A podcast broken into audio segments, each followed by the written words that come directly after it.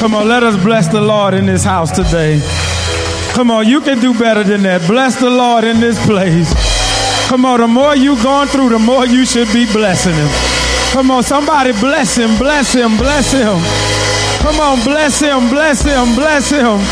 Bless him. Bless him. Come on, let the devil know you're not stealing my praise.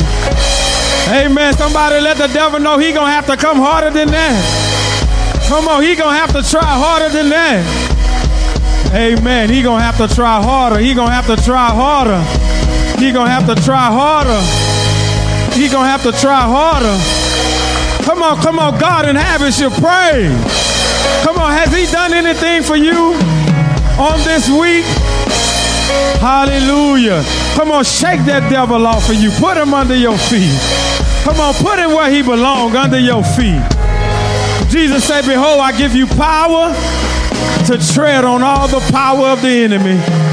He said, and nothing shall by any means hurt you. Amen. Do you believe the words of the Lord Jesus? That nothing shall by any means hurt you. Amen. I believe that today. Amen. Amen. So before we get into the word, amen, I just want to share a little exhortation with you. Amen. You know, I was looking at that. Y'all can stand with me before we pray, then we're going to get into the message. Because y'all know we on our last um, part three of our relationship series. And the Lord let me know this one might be a little painful for some of us because the title is Relationship Repair. Amen. How many of you know the Lord knew that relationships would have to be repaired? And how many of you know that's not always an easy thing to do when you have to go back and start mending and fixing damaged relationships? Amen. But the Lord is going to show us how to do it. Amen. But before I go to that, let me just get to this. Amen. How many of you ready for the word today? Hallelujah. Praise God. Amen. Matthew 13, 23 to 27. And this is not in my message. God just gave me this this morning. Amen. Because he somebody needed some encouragement today. Amen. How many of you know sometimes along the way you might just need a word of encouragement to keep you going? How many of you know everybody sometimes need a little pick me up? Amen. Just to keep on battling. Hallelujah. So look what he said in Matthew 13, 23 to 27. It says, Matthew 14, I'm sorry. Hallelujah. All right, Matthew 14 it says when he uh, 15 and it, when it was evening his disciples came to him hold on that's not it. I'm in 23 i'm sorry. Verse 23 and when he had sent the multitudes away he went up into a mountain apart to pray. And when the evening was come he was there alone. Somebody know how many of you know sometimes you just need to get alone? How many of you know sometimes you need to find your closet, your solitary place where it's just you and the Lord? Amen. How many of you know there's things you're going to go through that no human will understand the things you feel and what you're battling? Amen. How many of you know that some things your husband can't understand? Some things your wife can't understand, your best friend. There's some pains that are in your soul that nobody can understand but God. And even the Lord Himself, He had to find His solitary place. And when He got in that solitary place to build Himself up, the Bible say, but the ship was now in the midst of the sea, and it was being tossed with waves, for the wind was contrary. How many of you ever been in a storm in life and it seemed like everything was contrary to you? Amen. And the ships and the and the waves were beating on you, and you felt like you were wobbling and tossing. Amen. Do I have any witnesses today? Am I speaking to the humans? Anybody?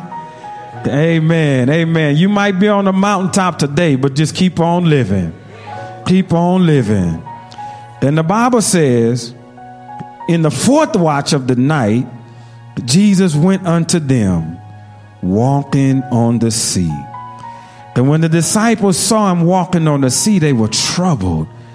Then they began to say, It is a spirit. And they cried out for fear. Some things will make you be afraid sometimes. How many of you ever cried out in fear because you didn't know the outcome? You didn't know how things were going to turn out? Amen. And you cry. But look what the Lord wanted me to share with you today. He said, But straightway or immediately Jesus spoke to him. And he said, Be of good cheer. It is I.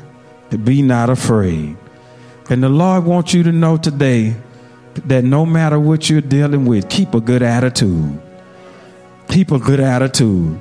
Because in the midst of your storm and in the midst of the waves and in the midst of things seem like it's rocking you, He will come meet you where you are. And He wanted me to let you know the word said this He has promised you that He will never leave you, or will He forsake you. Amen. Somebody tell your neighbor, be of good cheer. Somebody say, The Lord is with you. Cheer up. Somebody say, It's not as bad as it seems. It's going to get better. Hang on in there. Somebody say, Hang on in there. Don't throw in the towel. God is going to come through for you. He will come through for you. Y'all give the Lord a hand praise. Amen. The enemy wants you to think that God won't come through for you. But God is going to come through for you. Somebody needed to hear that today. Amen. Did anybody need to hear that today? All right. so let us go in prayer. Amen. As we get ready for the word of God. Hallelujah. Father God, in the mighty name of Jesus. Father, as I stand before you today with all of my wonderful, all of my wonderful brothers and sisters in the body of Christ.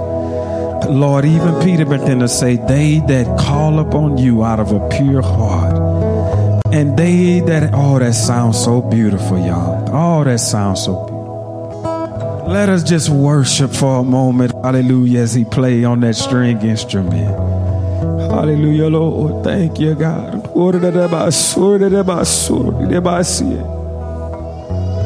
Sunday, God, we love you today, God. Hallelujah, Lord. Come on, do you love the Lord today? Hallelujah, Lord. Thank you, God. We love you, God. Hallelujah, Lord.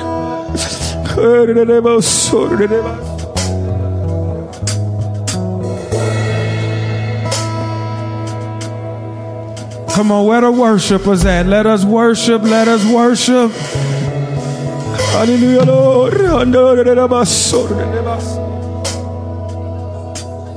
Come on, church, let us call up on him.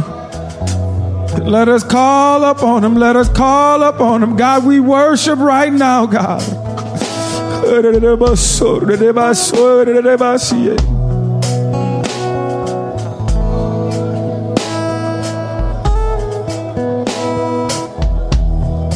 Come on, come on, come on. Come on, there's a spirit of worship that hit this place. Amen.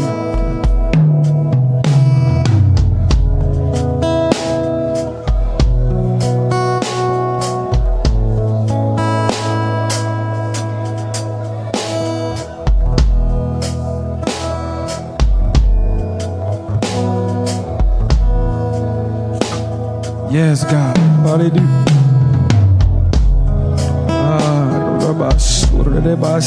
Thank you, Father. Come on, lift up your hands to the Lord. Hallelujah. Let us enjoy his presence. Thank you, God. Thank you, God. Thank you, God. Come on, let us go deeper into the presence of the Lord.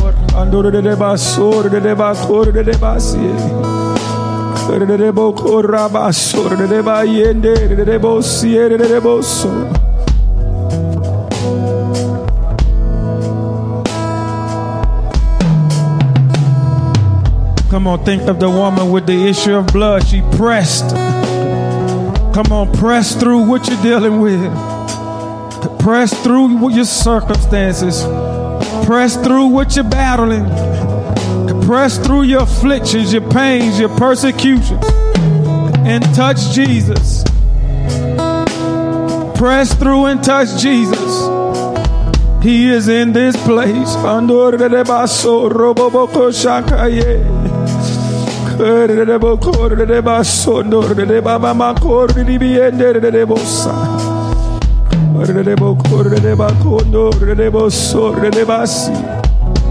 Thank you, God.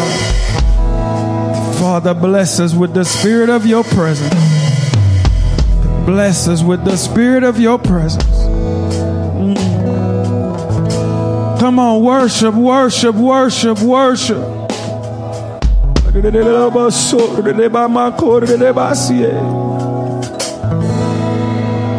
Yes, thank you, God.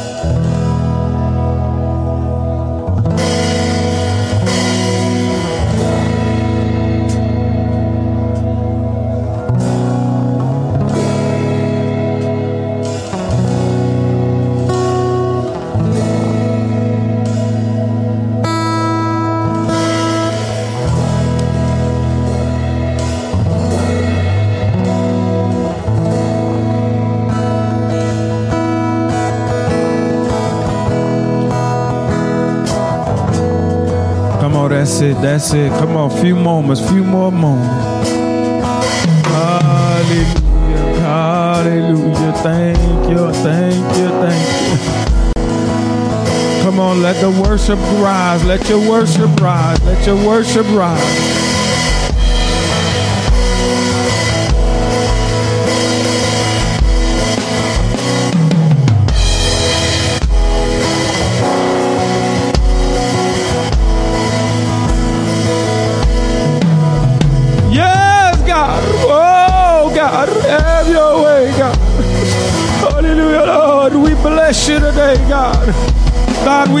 You right now, God. Hallelujah, Lord. Hallelujah, Lord.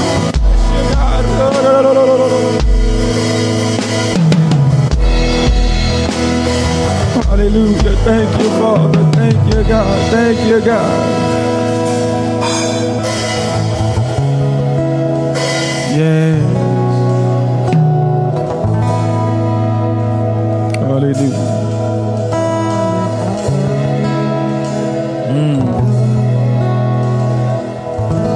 On, magnify the Lord in this place. Come on.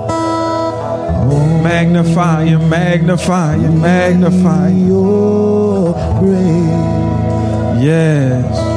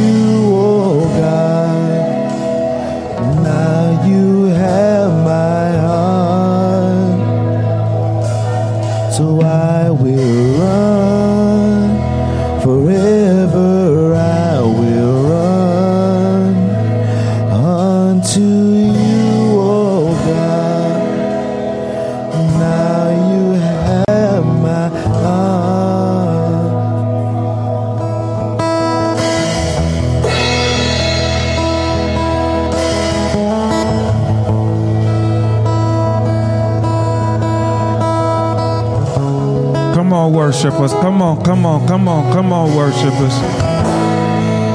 Come on, come on. We're in the presence of the Lord. Hallelujah, hallelujah, hallelujah, hallelujah, Lord. Come on, you are precious people. Hallelujah, Lord. Thank you, God. Thank you, God. Thank you, God.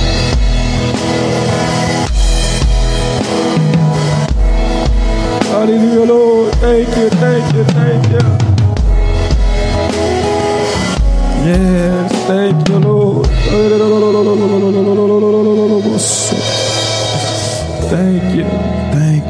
Thank you. Thank you. Hallelujah. Thank you. Thank you. Thank you. Father, I bind every spirit that will come to hinder the word of the Lord. Father, let your precious word let it flow in this place. Let it flow in this place.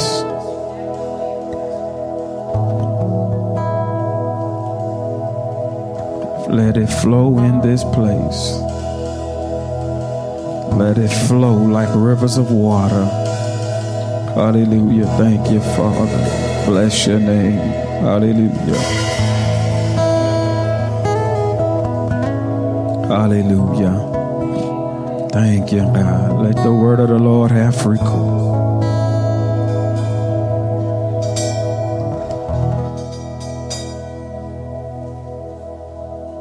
Hallelujah. Praise God as we get ready, amen, to finish up our, amen. There's nothing like the presence of God being with you, amen. And when you feel the presence of God come into place, all you have to do is yield to it, and everything you're dealing with, everything you're facing, the presence of the Lord can fix it. Amen. Amen. How many of you, the enemy, been battling you all week long? Huh? You been battling anybody? Am I in the right place? Amen. But how many of you know that's his job? How many of you know he's just doing his job? And the Bible say, I remember they used to sing, say, sing a song, say, the enemy's on my track, trying to turn me back. But I want that devil to know Y'all gonna help me finish that part? He can't do it. Somebody said the enemy's on my track, trying to turn me back. But devil, I want you to know, you can't do it. Somebody say you can't have my family. You can't have my increase. Somebody say this means war. How many of you feel like going to war day? Come on, now it sounds like some lively stones. Amen. How many of you know is you have to battle and you have to fight for every inch of progress in the kingdom of God? How many of you know the enemy don't want to see your marriage succeed? He don't want to see your career succeed and your friendships succeed. How many of you know that it's the, the mission of his existence is to devour whatever you put your hand to. That's his job. But how many of you know the only way he can do it is if you let him do it? But as long as you got a mind and you have a will to fight, the Lord is going to fight with you. How many of you know the Lord is going to fight with you?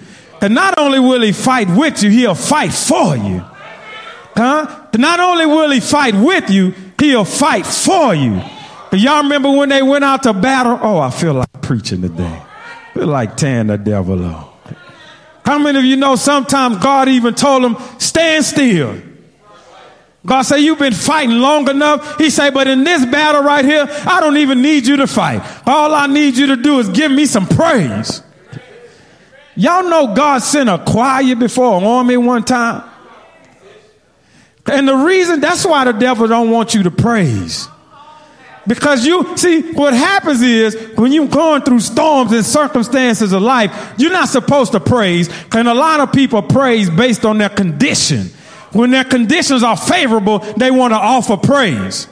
Well, that's when the devil told God, well, of course Job is serving you and he gonna praise you, he gonna be faithful because everything going well for him. But let me touch a few things in his life and let's see if his praise is gonna be for real. See, true praisers and true worshipers, they going to praise God no matter what's going on. Praise God with the red disconnect notice on the front door. Oh, I'm talking about a true praiser. David said, I will bless the Lord only when it's going my way. Oh, I got corrected. That's what I'm talking about. David said, no matter what season of life I'm in, he said, I'm going to give God the glory That's due unto his name. How many of you know that glory is due to him? When something is due, like when a bill due, that means that's something you owe. How many of you know if you're alive and well and breathing, this, all of you ate, did anybody eat yesterday? Everybody got clothes on in here, right? Your mind is working okay? Then that means you should be giving God praise and glory. You don't have a reason or a justifiable circumstance to hold back your praise because it's due unto his name. And a lot of times, what happens when you praise contrary to what you're dealing with, the enemy get confused. Why? Because normal humans, they don't praise when things not favorable. But pra- when you have praise in you, do you'll praise him no matter what's going on around you. Do I can I get a hand clap of praise in it? The Bible say praise him in a hand clap. Now, if you can't praise God in the, what if you didn't have hands? Some of you sitting there and don't even want to give God some praise. But the Holy Ghost just told me when Jesus said, if you don't give him praise, he said, I can cause them rocks. He can make that chair cry out if he want to. You don't want a chair crying out for you. Jesus said, I can make a chair cry out if I want. The Bible says even the, the trees clap their hands. How you gonna let a tree that don't even have a soul clap their hands and God gotta pump you up to clap your hand? The Bible say the trees clap. Bible say the heavens declare his handiwork. I got up the other morning, y'all, and I looked out and it was about five something in the morning and the moon was just coming up or going down, but it was still dark enough to where you could see it. And it formed one of them nice little crests like this. And it looked, I mean, it literally looked like somebody just took a, a, a, and they just sketched it just so beautiful. And all I could think about was how the heavens declare his handiwork. Any artists in here? Anybody know how to draw? How many of you know God just, he just draw things, but you draw with pens and pencils. He draw with clouds and stars and constellations. You walk your dog, God walk constellations. The Bible says he took that bear, that Arcturus, and took him for a walk. You know how sometimes you have things on your mind and you just want to go walk and you just, who knows? The Lord just say he just took him by the hand and just walked him like a man walked his dog. Kind of God we serve. And we gonna let the devil cause us to get a little down because we got a little sickness, got a little cold, got a little sinus infection, got a little past due bill, the money a little low. And we gonna let these things affect how we view our God. How many of you know we shouldn't let these earthly things dictate to us when we gonna give God the praise and the glory that's due unto his name? That's immature when you allow life circumstances to dictate how you treat God. That preacher says, say that again. That's immature when you let life circumstances dictate how you gonna praise your God. That's immature because that shows you where you are at, in the believer's level. A true worshiper gonna praise God anyhow. That old song say, Hallelujah. What it say? Somebody say hallelujah anyhow in this place. All right. Praise the Lord. Well, I feel good today. Amen. Anybody else feeling good in the Holy Ghost? Hallelujah. How many of you know, man, when you have the Holy Ghost, there's joy in the Holy Ghost? Hallelujah. So let's go into the word. Amen. We're on the last part, part three. It's going to be a little challenging. Amen. I already know it is. Amen. The Lord already shared with me as we start getting into this message. Amen. It makes it a little uncomfortable but somebody say that's okay.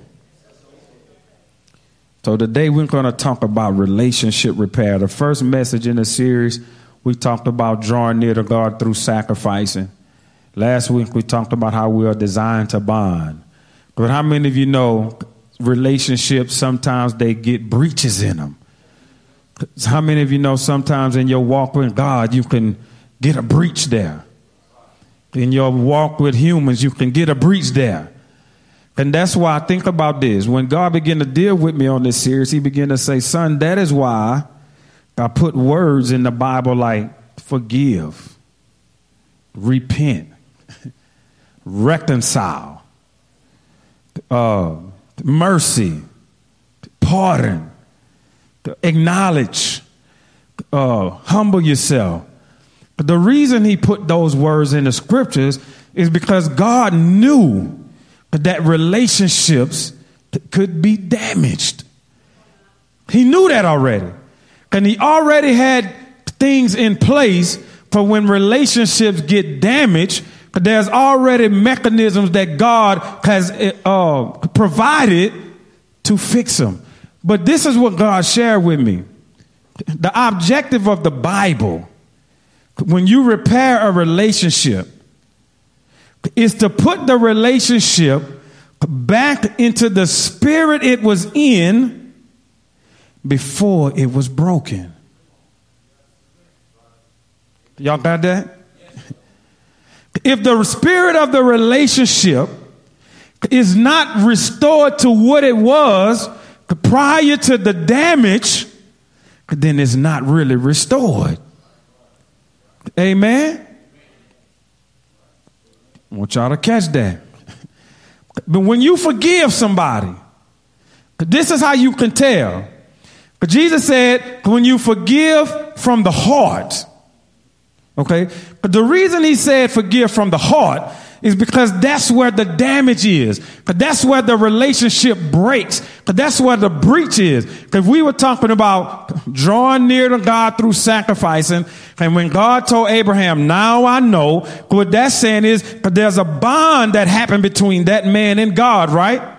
Okay. And then we talked about last week how charity is the bond of perfectness or how charity is what causes relationships to move to maturity. So if so whenever those bonds are there, just like we talked last week how things bond, hydrogen, oxygen bond, now we're talking about hydrogen and oxygen. What if they break apart?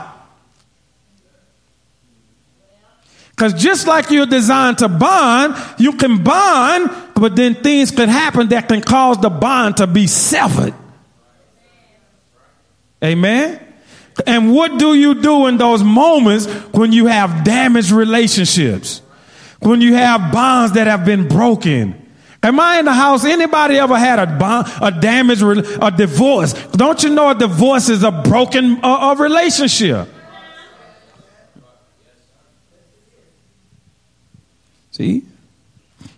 So let's look at this right here. Let's look at the first part of how we start to repair relationships.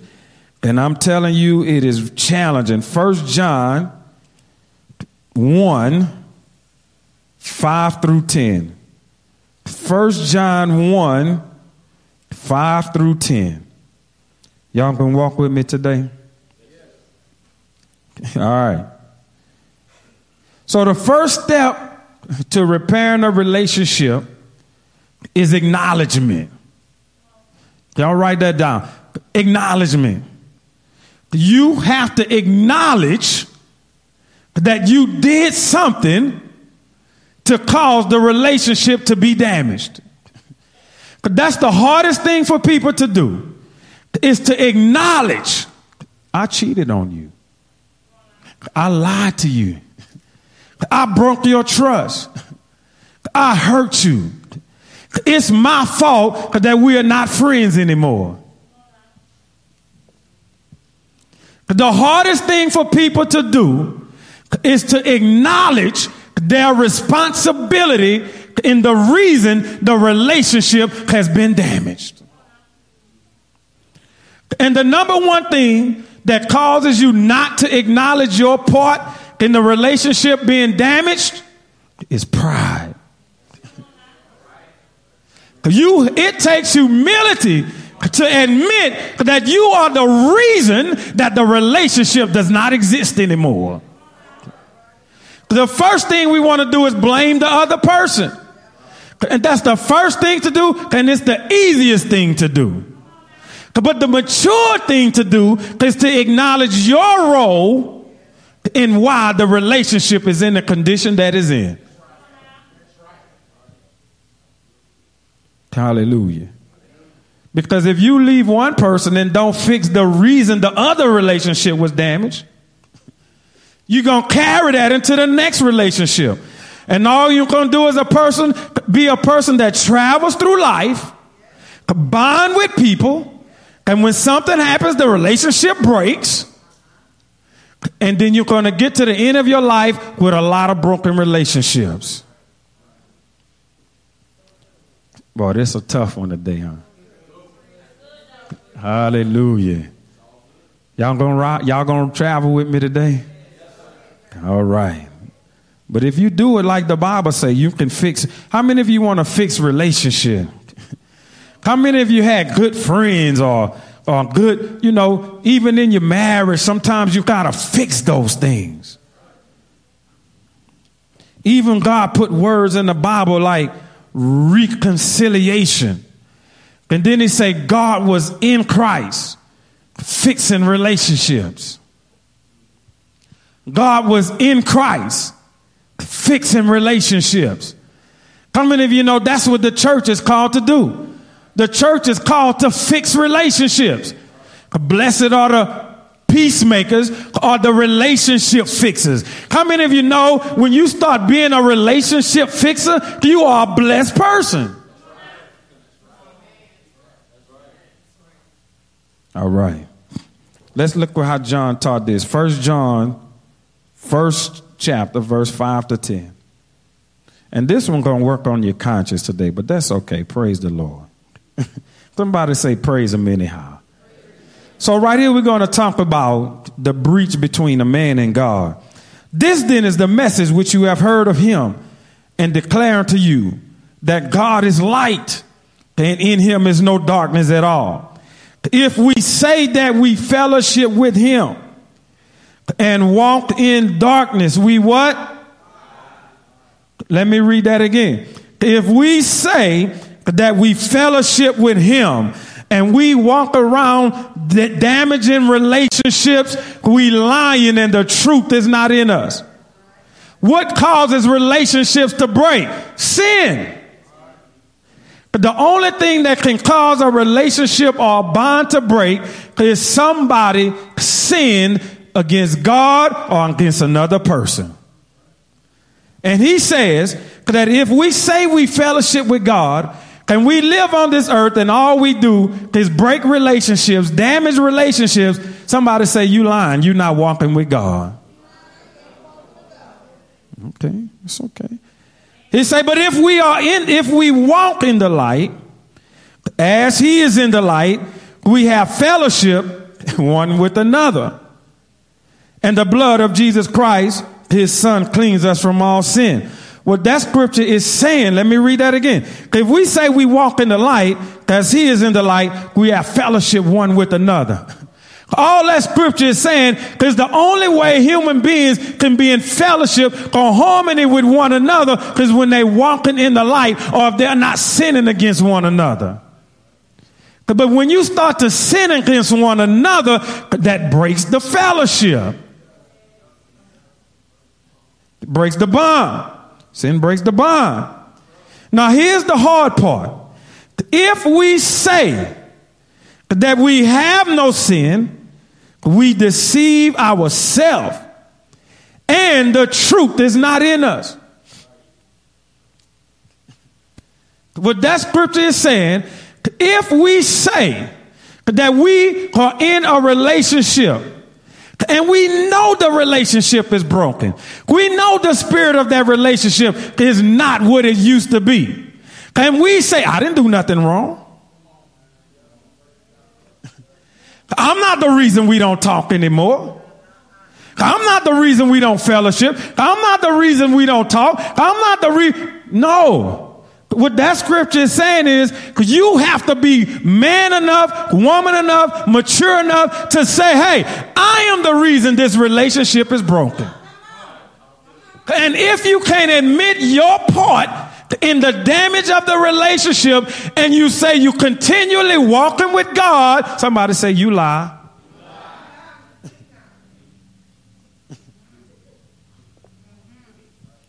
Y'all hear what the apostle is saying? Don't say you walking with God and you have damaged relationships all in your life that are not being repaired. I'm gonna let y'all get y'all hand clap out on that one. The apostle wanted the church to know hey, you are not walking with God if your life is filled with not only broken relationships, but you are the cause of them being broken, and you won't acknowledge that you had a part to play in the relationship being broken. Stop saying you're walking with God because God is life, and in Him is no ability to break a relationship.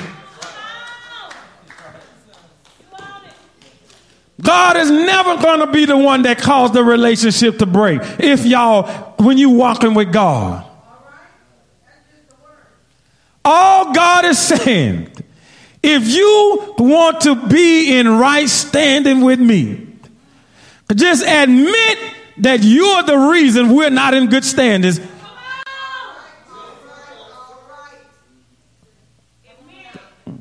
Somebody say, fess up. That's all God wants you to do. God don't want you to hide. God don't want you to cover it up. God don't want you to act like the main thing he don't want you to do is act like you didn't do it. But that's the worst thing you can do is act like you didn't do it. But if you did it, just acknowledge it. Oh, but God is so good. Oh, but God is so good. Look what he said right here. Man, I'm telling you, this is good. It says, if we confess our reasons for the relationships being broken, it say he is faithful and just to forgive our trespasses and clean us from all unrighteousness. Look what the Lord said. He said, if you are mature enough to admit that the condition you are in is because of your doings, then I am faithful. Meaning every time you admit it, I'm faithful. I'm going to forgive you.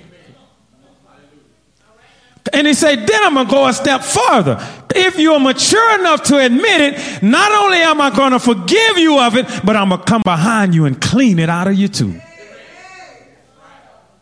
See, because you hold yourself back from getting clean when you cover up instead of confess.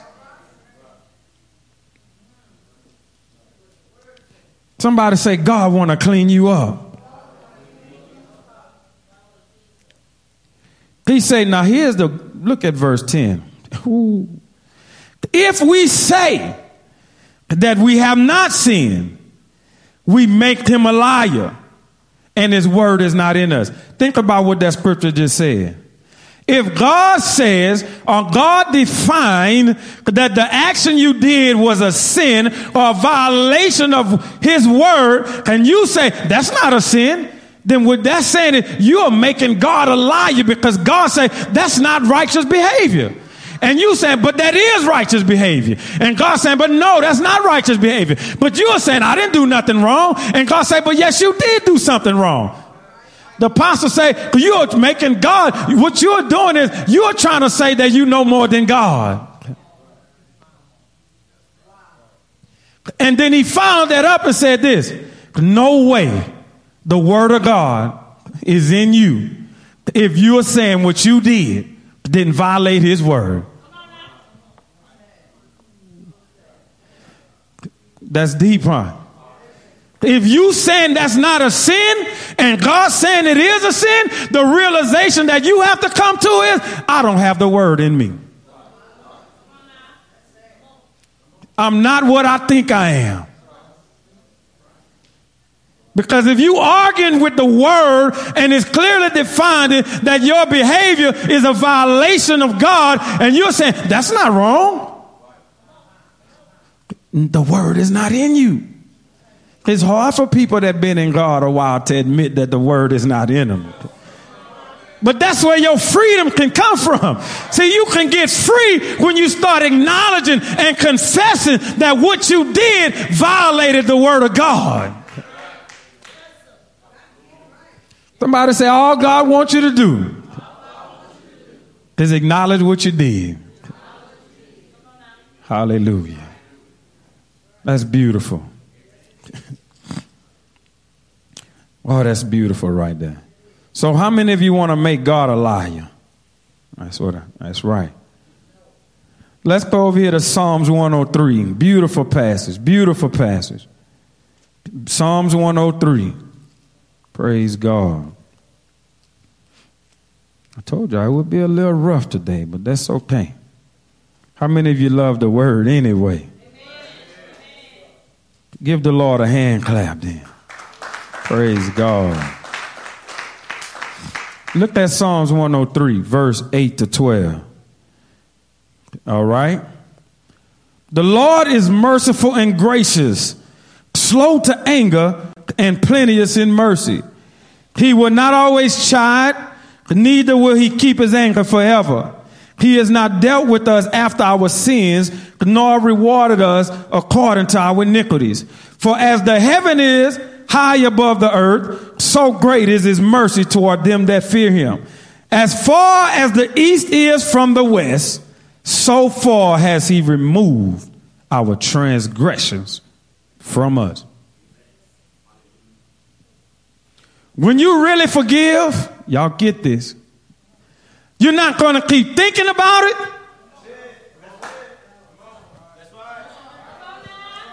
And you're not going to keep talking about it.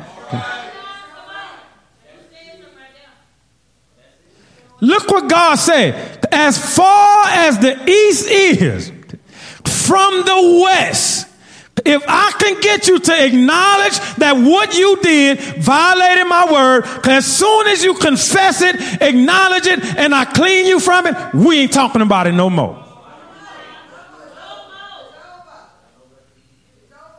God says not even on my mind. God says, I'm not holding that on you Sunday after Sunday, week after week, like people do. That's why you got to know God is not a man. God is not a man. And if you acknowledge what you did and confess what you did and turn from what you did, God is faithful. He say, every time you follow those steps, my mercy go from generation to generation. There's no respect to person. The same way I forgave him in the Old Testament, I forgave him in the New Testament. I'm gonna forgive him all the way until my son come back. Cause now is the day of salvation, the acceptable year of the Lord. Whosoever call on the name of the Lord shall be saved. All the way until he come back from generation to generation. When God, see, people can hold stuff against you for two years, three years. I mean, really your whole life. and they'll see you from the lens of what you did when you were 12 or 25. Now you can walk in that perception. You can walk in the court of public opinion. Or you can walk in what the heaven is saying about you. If heaven is saying, who can lay anything to the charge of God's elect? What he's saying is, Christ is the one that died. What he's saying is, the only one that has the right to charge you is Christ. And if he is not charging you, and if he is forgiving you, then you got to walk in confidence like it never happened.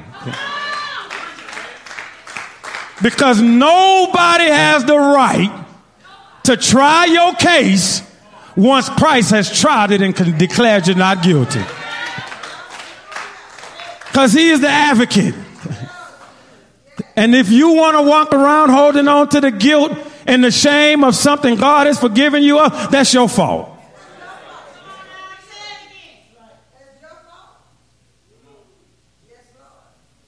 I wouldn't even give it an ounce of my energy. If you know you confessed it and forsaken it, Hey, that's your problem. If you got a problem with me walking in my liberty, I can't do nothing about that. But I'm not to be in jail and bound up because you think I'm still what I was when God forgave me three years ago. No, I'm not walking in that, and neither am I not walking in it. God cleaned that out of me. That's not who I am no more. He told Peter, What I have cleaned. See, it goes to show you that Peter was a godly man and Peter was walking with Jesus for three years. And he saw Peter, he saw Jesus' compassion, he saw it. But sometimes even godly people can struggle to let you go.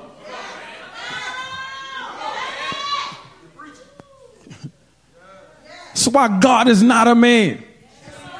Even Ezekiel struggled with accepting that those bones could live.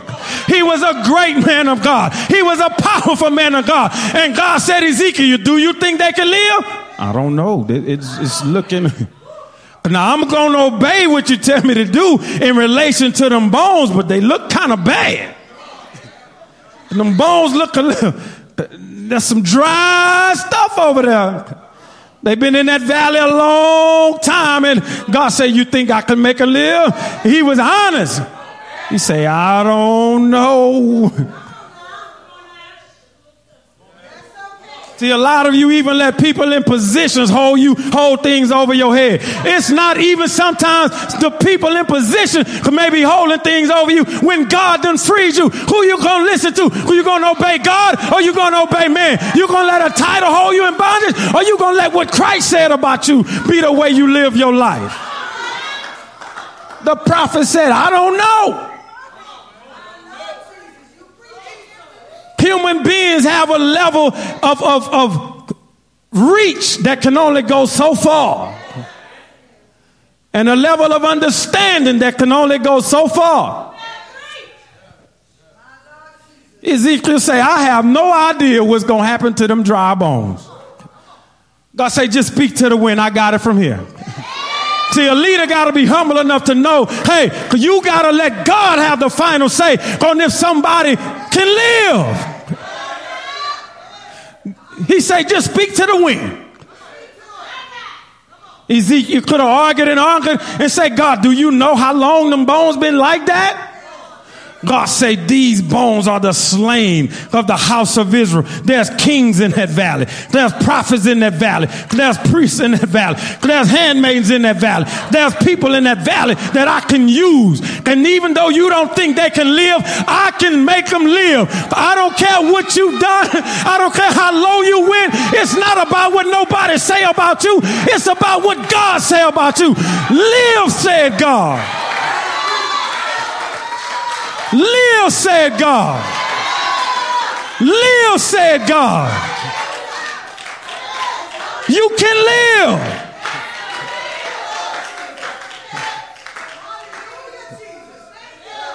The same that's forgiven them much, they gonna love much. See, Christians to get out of that when they don't have a lot of sins, they think. They use that to look down on people that they think have a lot of sins or worse sins. But you got to know what your Bible say. Whosoever will, let him come. Y'all listen. You can't be defined by human opinion.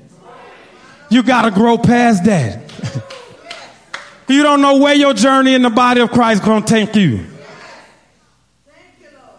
The Bible says Peter was on the roof.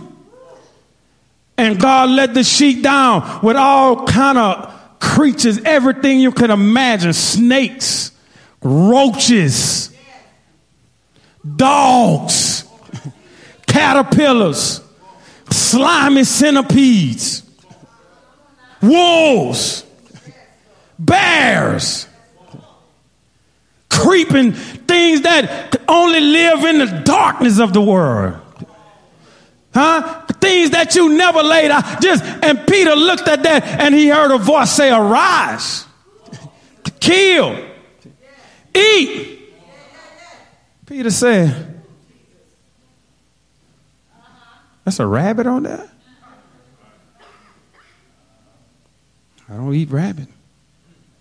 The law said, We don't eat that. See, he was trying to break religious mindsets. He was trying to tell them the kingdom is trying to expand into the world. And you're going to meet all kind of people out there. You don't know what you're going to meet. I saw one guy the other day. What's his name? The little one he started telling on everybody. What was that little rapper name? Six nine. I saw his hair was all kind of colors. he had a tattoo right here, right here, and he was, and I was like, "What is that?" I'm serious. I was like, because I, I'm not in the world. So I don't understand all of the ways people express themselves. To him, that's just that's how he feel like he expressed his haircut. You don't know why people do the things they do. Most times when people get tattoos, they mean something to them. But that's expressions. And so he felt like he, there are some things that was dear to him and he put it in unconventional places. And I was like, but what if God saved him? And what if he come in here and sit right there looking different from all of you?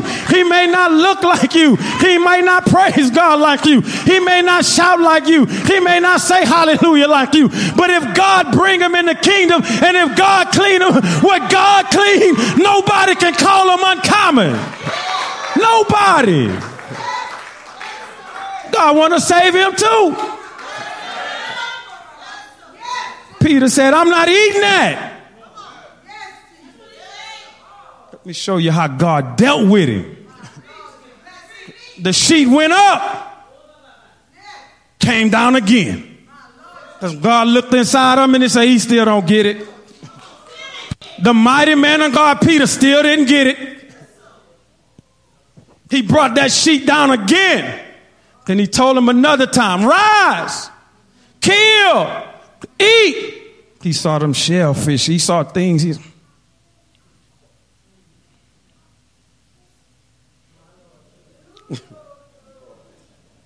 saw that crawfish. Huh?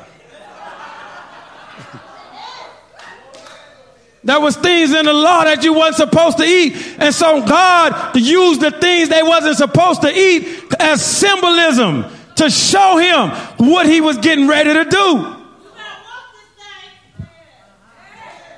And the sheep went back up. And Peter said it again. I don't eat that. She came back down again. God said, You still don't get it. See, sometimes God got to deal with you over and over and over. over and over and over. How many of the Lord ever dealt with you over and over and over? And again and again and again. And over and over and over. Trying to get you to see what he's doing. And when the sheep went back up, he came out of that vision. And by the time he came out of that vision, the man was knocking on the door. And they say, Peter, some people looking for you. He still didn't get it. He didn't get it. He got in Cornelius' house, one of them beasts that was on that sheet. he walked into the house where one of them beasts that was on that sheet was. Then he said, Why y'all call me? He still didn't get it. And he started preaching the word. And when he preached the word, the Holy Ghost fell. And when the Holy Ghost fell, he said,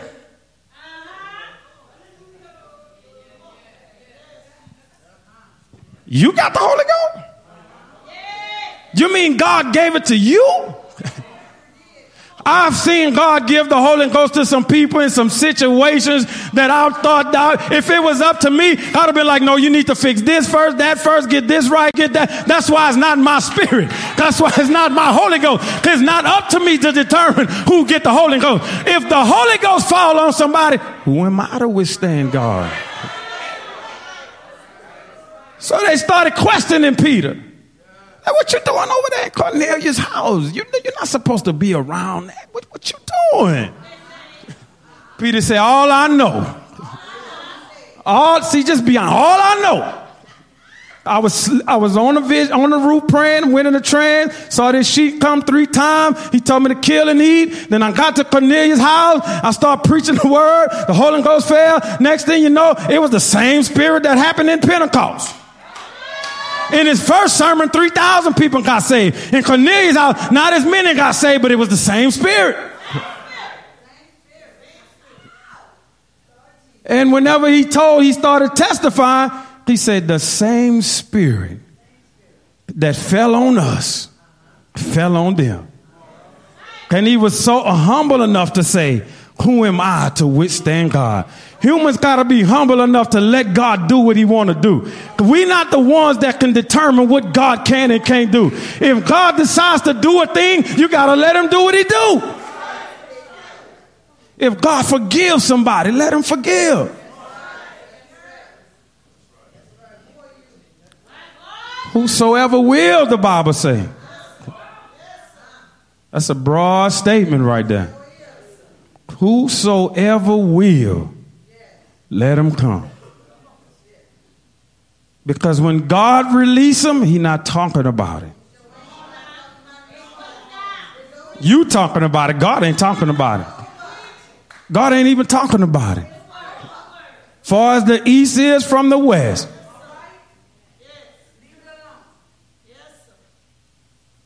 Amen. That's what the word say. It say he forgive iniquities from generation to generation. Amen. And it's listen, when God forgive you and God wash you, man, that's a you need to celebrate that. Because that violation is a death sentence. Like I don't care, you may not, you may take light of it, but when you violate the word of God, that's death and being having your sin pardoned, that's releasing you from debt. That's something to be happy about. You need to leave church and say, Man, y'all, guess what? My sins were forgiven today. I was a dead man. When I went in, I was a dead man, but I confessed what I did, and heaven released me. The sentence of death is not on me no more. Oh my God. Hallelujah. Amen. Let's go over here to Psalms 51 because I want you to catch this part. Verse 14. And we all know this is a very popular psalm. David began to ask the Lord to clean his heart and wash him of all of these things. But one thing he said in verse 14 that really leaped out of this and this is what you have to learn how to do. It's very, very, very important. Okay? It says, Deliver me from blood guiltiness, O God, thou God of my salvation, and my tongue shall sing aloud of thy righteousness. What that is saying is, if you have, if you serving God and you violate God, can you confess to God that you violated him? And he forgives you. He's faithful and just and he forgives you. There's something that's going to follow that. There's a guilt you're going to feel. And because of that guilt, it'll make you not want to give your service to God. Anybody ever been there? I think everybody should raise their hand on that but look what David prayed. He said, God, I've admitted what I did. I confessed it. You cleaned me, but I still feel bad about it. I still don't have the confidence to move forward. He had to get delivered from the guilt. Some of you need deliverance. You know when you need deliverance from a sin, but do you know when you realize, can you discern when you need to get delivered from just feeling guilty about what you did? God, the only way you can go forward in the you can't go forward in the Lord with guilt weighing you down. Guilt robs your confidence. When you guilt, now you walking around forgiven with no confidence. Anybody ever been there? And you waiting on a feeling you waiting to feel a release. You don't feel a release. It's about what God has said. See, the, the, the, the devil uses the feelings that you have to trick you to keep you in bondage. David understood that and he said, God, the guilt that I feel, remove this because I can't move forward as long as I feel like I feel. You know how many people came to church, got forgiven, and backslid because they couldn't get over how bad they felt? And the good thing about it, you should feel bad when you violate God. But once heaven, see, it's not truly, it's not real sorrow. You can't violate God and it don't affect you. It don't bother you. But once you go through the proper steps and God releases you of that, then you got to get back to moving forward. Lord, have mercy. Praise God. Y'all give the Lord a hand clap. All right. So that first part was talking about humans repairing their walk with God. What's the first thing you got to do? You got to acknowledge it. And then he said, if you say you have no sin, you deceive yourself. And you, if you say you walking with God and, and your relationships are bad, he said the word of God is not in you. Amen. All right. So now let's look at the human, how to repair human relationships. Matthew 18, verse 15.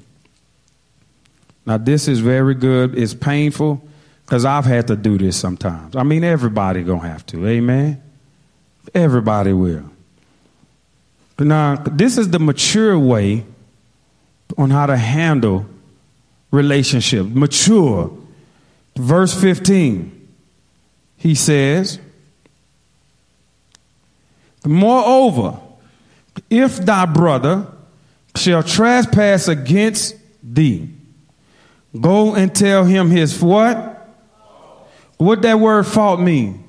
There's a break in the relationship between him and you by yourself. Now I'm stopping right there. I'm stopping right there. Because relationships along this way, they're going to be broken sometimes. And this is what humans don't like to do. They don't like to go to the person and tell them, You trespassed against me. What you did offended me. What you did hurt me. What you did made me feel a certain way.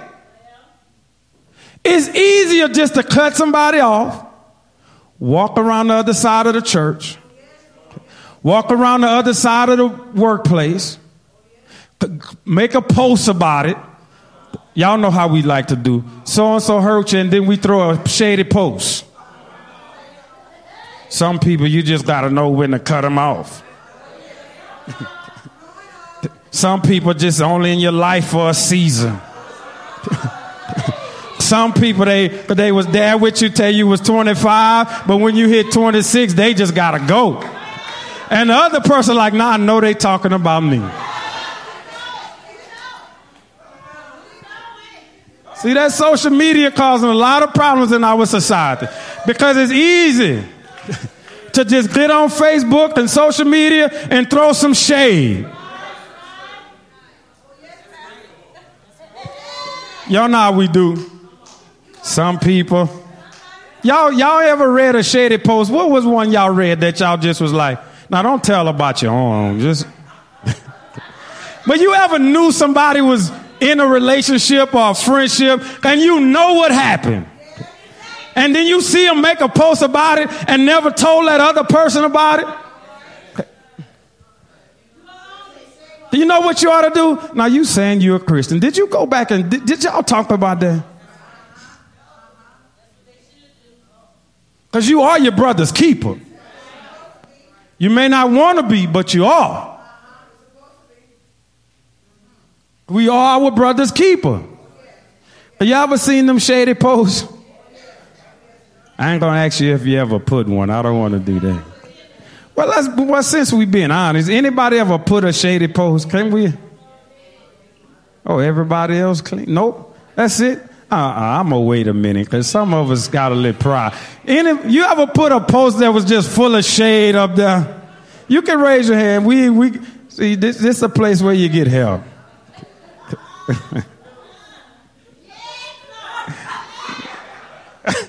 see, that's how you get free right there. Jesus didn't say, if your brother trespass against you, throw some shade. That's why relationships and friendships don't get mended. Somebody say, all your business don't belong on Facebook. Well, I'm helping somebody today. Instagram, Snapchat, Twitter. Want everybody to know. And then y'all fix it, and people still looking at the other person crazy. And it's in archive, it's etched forever, unless you go back and, you know. But some people so messy they screenshot and they text. You saw that? Boy, that holy go. Ooh, hold on. I'm gonna say that again. Y'all, well, I touched the nerve right there. I felt, I felt the, woo, I felt a little, ow, I felt the little. Look what they put.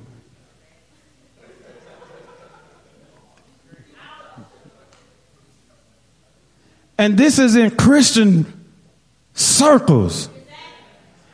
And the message John would tell the church if you say you have fellowship with God and you throwing shade on Facebook and you fanning shade on Facebook, you lying and you're not walking in the truth. That's what John would say if he was alive today. Because John would say, stop saying you have fellowship with God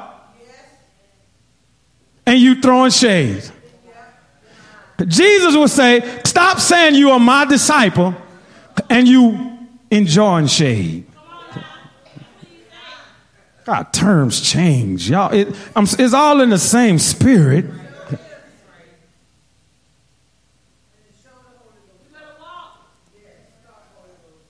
Hallelujah. Y'all still love me. Huh? Praise God. It's a little tough. God told me this was going to be a little tough. I'm pretty. I'm gonna get some. Sh- he said, "I'm gonna get some shade today." We're blessed. the Bible say, "Blessed are you when men shall revile you and persecute you and say all manner, all just make of all manner, all kind of just things don't have no basis, no merit, just all manner of evil against you falsely. All somebody say all manner, just all kind of things against you falsely." He said, rejoice and be exceedingly glad. Because so did their fathers, the prophets. All he's saying is there's nothing new under the sun. Somebody say, no shade. Go to your brother. Oh, yeah, I might get in. Yeah, that's okay. Bless him.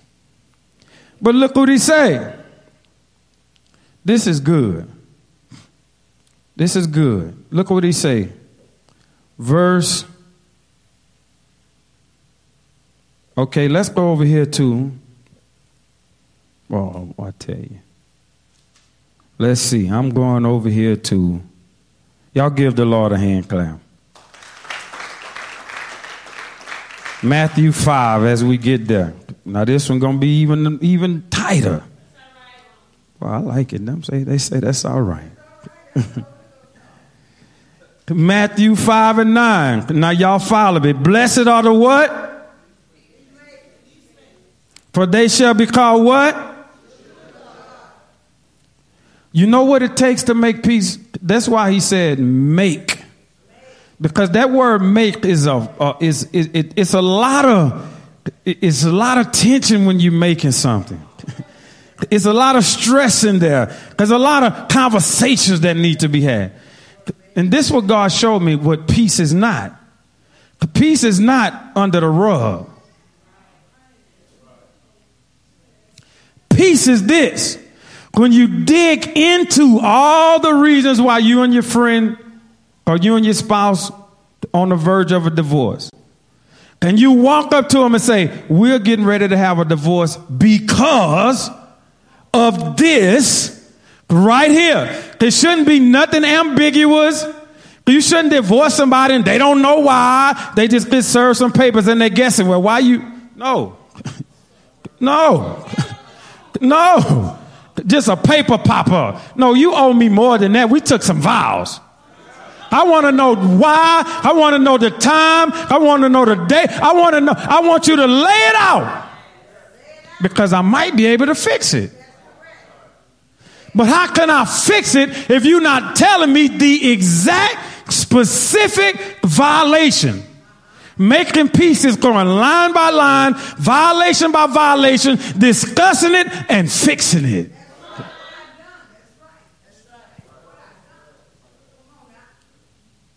So, y'all, that's tough to swallow right there.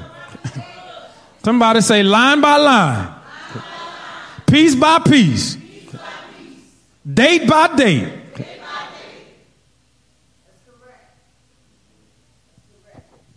Because what happens when a relationship is broken, the trust is gone.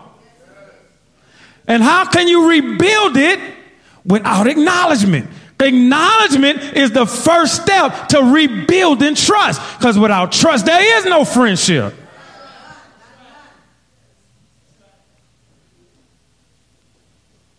See, it's easy to quote a scripture. But Jesus said, making peace, like we got to sit down and we got to talk about some things. Like we got to discuss what happened, why.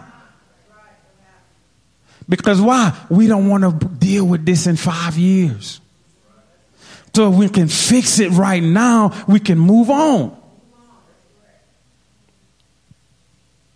Oh my God. Why y'all getting quiet on me? Somebody say, fix them relationships. And the first step is acknowledgement. That's a hard one. Because let me tell you something. If you're trying to fix a relationship and you're trying to really, really get into it, and you might have to, you might have to say my phone code is 182298.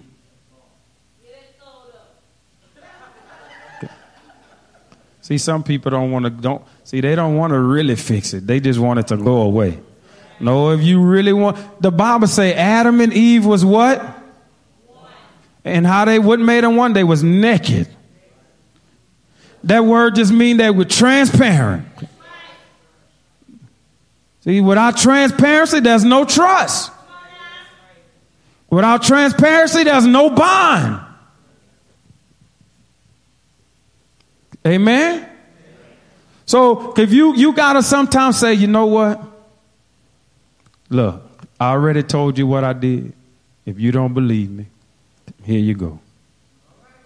Now, it may be uncomfortable for a while, but if you love that person, you're to stay with them and give them time to get over it.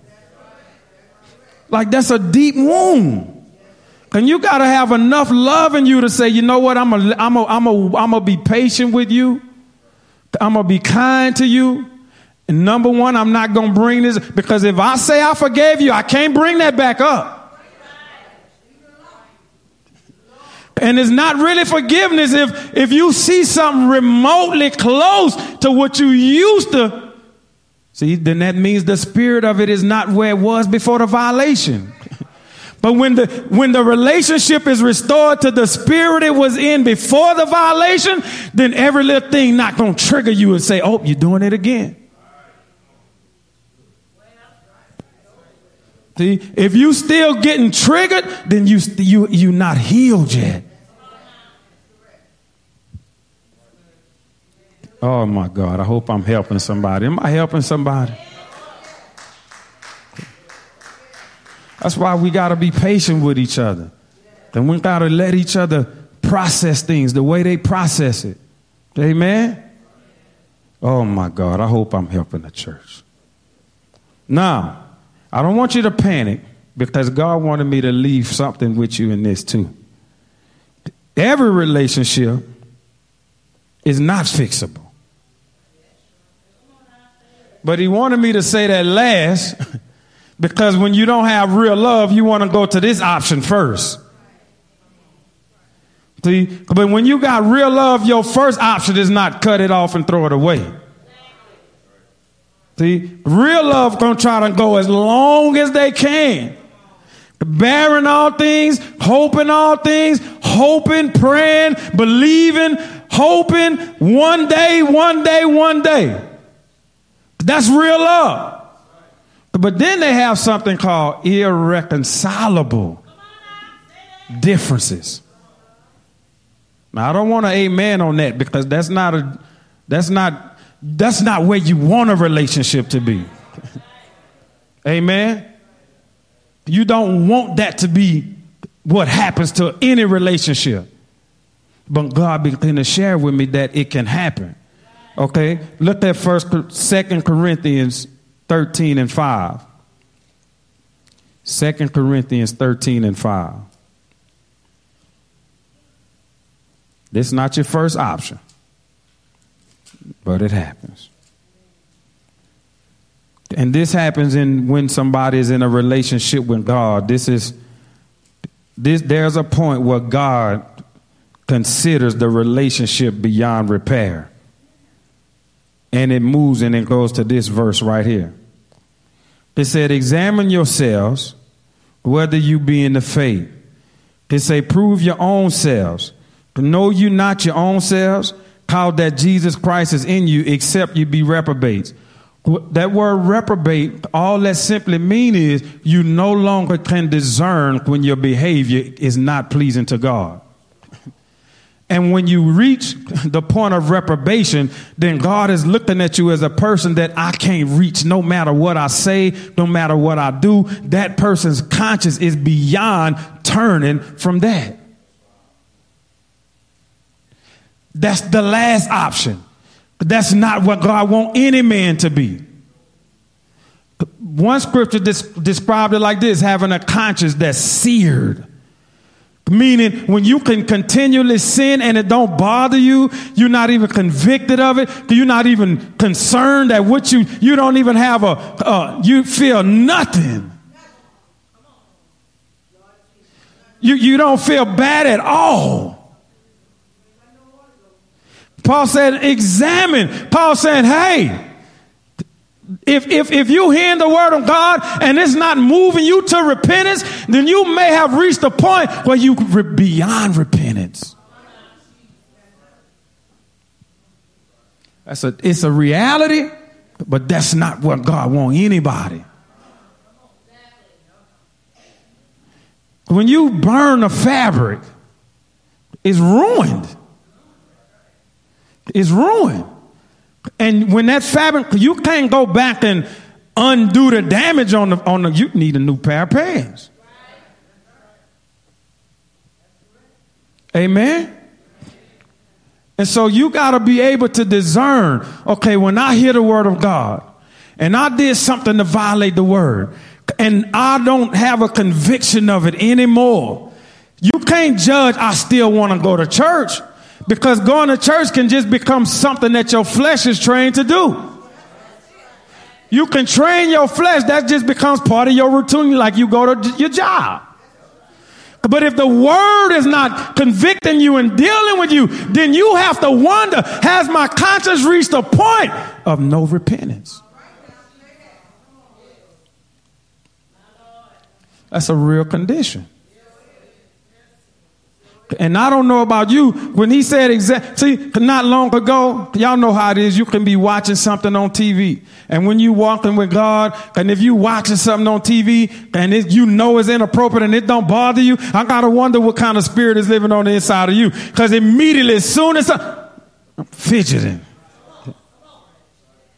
That means my senses are still alive to the, to the conviction of the Holy Ghost. But if you can partake in things that God is not pleased with and it don't bother you, then you gotta wonder, have I reached a point where my conscience is no longer sensitive to the Spirit of God?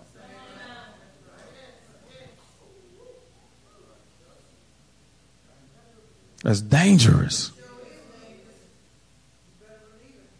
Like they say, when it's like somebody on death row, dead man walking. Y'all never heard that when somebody on death row, they say dead man walking. When the Spirit of God can't deal with you anymore, and your heart is hard and you're not sensitive to it, you can go all about your normal day, routine, your normal way of life. And the, God is the furthest thing from your mind. Nothing bothers you, nothing rattles you, nothing moves you. Then you got to be careful and say, God, don't let me get to a point to where you deal with me and I don't repent.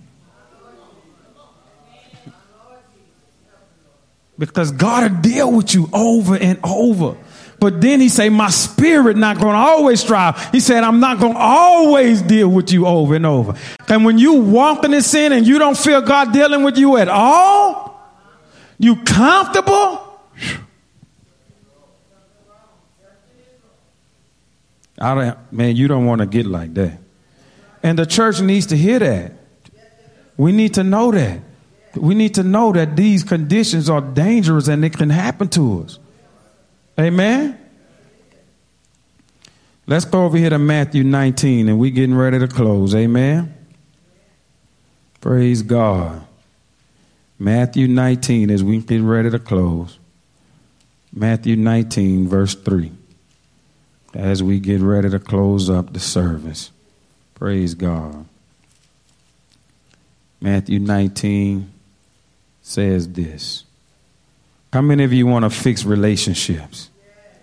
Hallelujah. Amen. Somebody say if you don't talk about it, you're not going to fix it. Somebody say acknowledge your part. Praise God. All right, let's look over here, verse 3. He said, The Pharisees came to him, saying, tempting him, Is it lawful for a man to put away his wife for every little thing? He said, Anytime you feel like it, anytime you want to, anytime something don't go the way you want. He say, because what the Pharisees were looking for, they were, see, when you get into that type of mindset, you are looking for a reason not to fix a relationship. You are looking for a reason to, to break a relationship. And they said for every cause. What that was saying is for any and every, whenever I feel like it, whatever I, look what Jesus told them. Have you not read that he which made them at the beginning made them male and female? For this cause shall a man leave his father and his mother and what? Bond with his wife. And they two shall be called one flesh. Wherefore, they are no more twain, but one. What therefore God has joined or binded together, don't let a man break it up. And they said unto him, But why did Moses command to give a writing of divorcement and to put her away? Um, and he gave him an answer. Moses, because of the hardness of your heart, suffered you to put away your wives, but from the beginning it was not so. What he was saying is the thing that keeps relationships from staying together is somebody got a hard heart and they proud and don't want to humble themselves. And Moses said, because of the hardness of the heart, it's better for me to let y'all get away than somebody get beat up or killed or hurt or damaged. He said, but from the beginning, that's not what God had in mind. Humans are designed to bond, not to break bonds. Amen. But then he went a little further. And look what he said. Uh, and I say unto you, whosoever shall put away his wife, except it be for fornication, and marry another, commit adultery. And whosoever married her, which is put away, does commit adultery. What Jesus was telling you, there come moments in relationships when adultery comes in, that's an answer for somebody. Whenever that comes in, that's a breaking of a level that should not be broken. And when that is broken, here's what happens in that case. The two people involved, they have to sit down and decide from that point. When God is saying, now you got the right to decide your next steps. And if you decide that you want this to be over, that is a just cause. But if you decide you want it to continue and the other person has acknowledged what they've done and you say, okay, I'm going to forgive you, you can't bring that up ever again.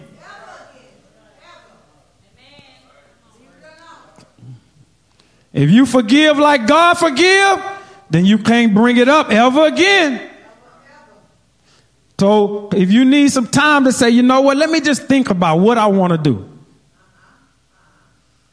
Don't be pressured in it. Don't be forced because now you have a legal right by God to let that be broken. And now you decide, y'all decide, that's, that's not your mom decision. That's not your dad decision. That's not your friend's decision. That's not my decision.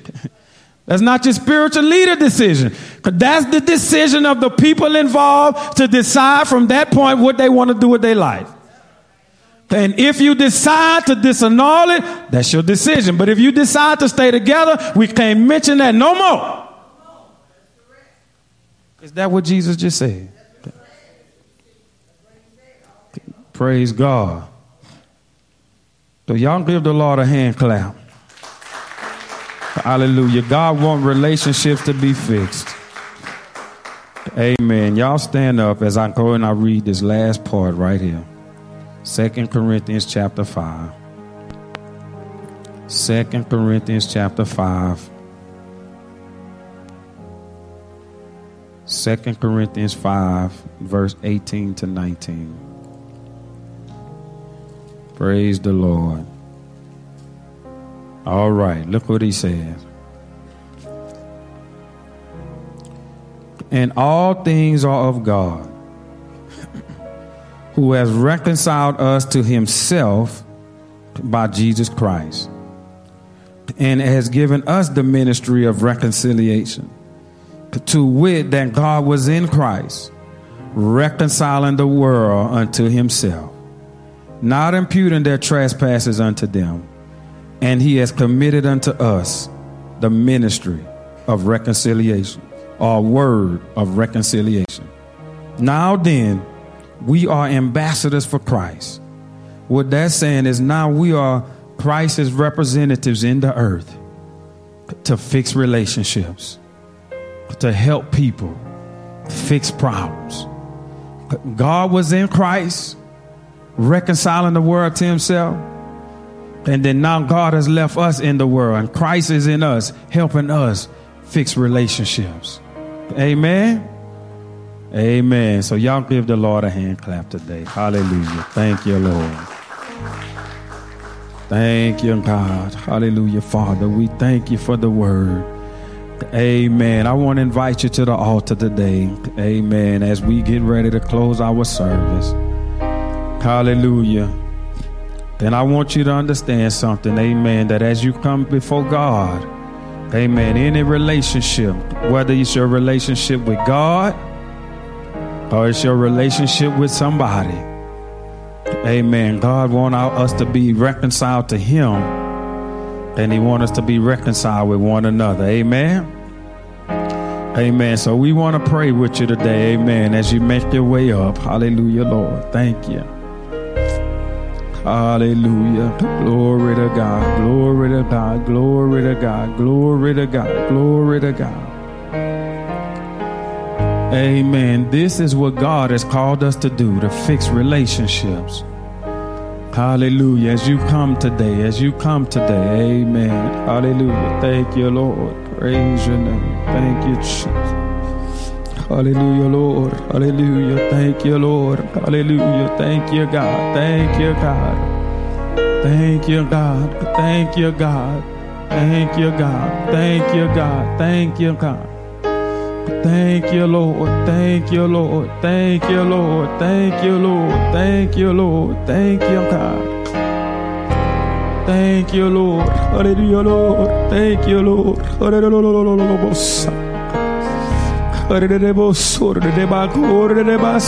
Thank you, God.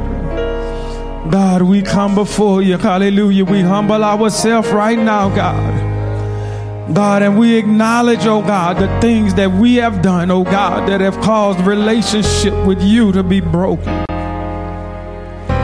God, and we acknowledge, oh God, that sometimes we violate your word. God, sometimes we do things that don't please you, God. Hallelujah, Lord. God, but today we humble ourselves and we acknowledge it right now, God. God, and we repent of it, oh God. We ask that you forgive us, oh God. God, we ask that you have mercy upon us today, God. God, we ask that you wash us today, God. God, we ask that you clean us today, God. God, we ask, God, even as your words say, God, God, that as we confess our sin, God, God, that you will be faithful and just to forgive us.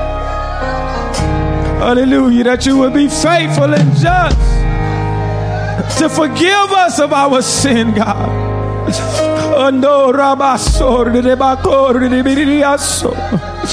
Oh God, come on, saints, let us call upon Him. Hallelujah. Let us call upon Jesus. We call upon you right now, God. We call upon you right now, God. We call upon you right now, God. We need you right now, God. Hallelujah. We need you right now, God. Hallelujah.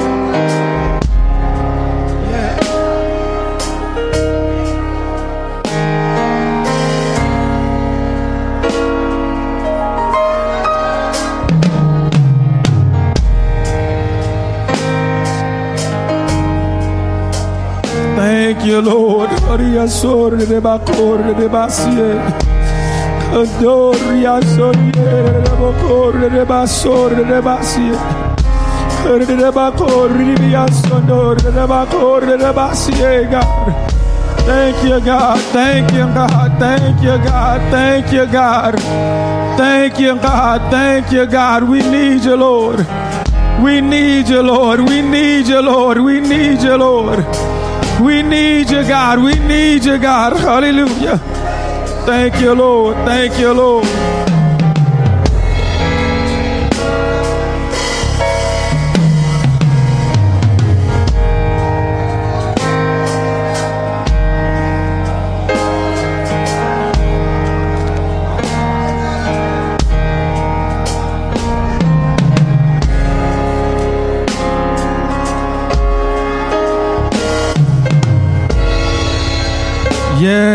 Thank you, God. Thank you, God. Thank you, Lord. Thank you, Lord. Thank you, Lord. Thank you, Lord. Thank you, Lord. Thank you, Lord. Thank you, God. Thank you, God. Thank you, God. Thank you, God. Thank you, Lord.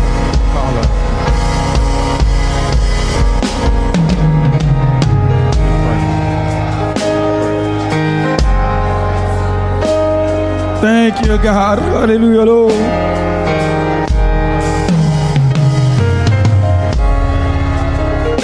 Thank you, Father. Thank you, Father. Thank you, Father. Thank you, Father.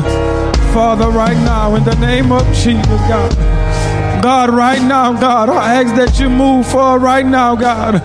God, that you would have mercy upon her, God, as she humble herself before you, God. God, I ask that you put your hand up on her, my Lord God, and let her know, God, God, that it is you, God, that has called her, God. It is you, God. Move for her right now, God, in the name of Jesus, God. Oh, God, have your way, God. Thank you, Lord God. Thank you, Lord God. Thank you, Lord God. Thank you, Lord God.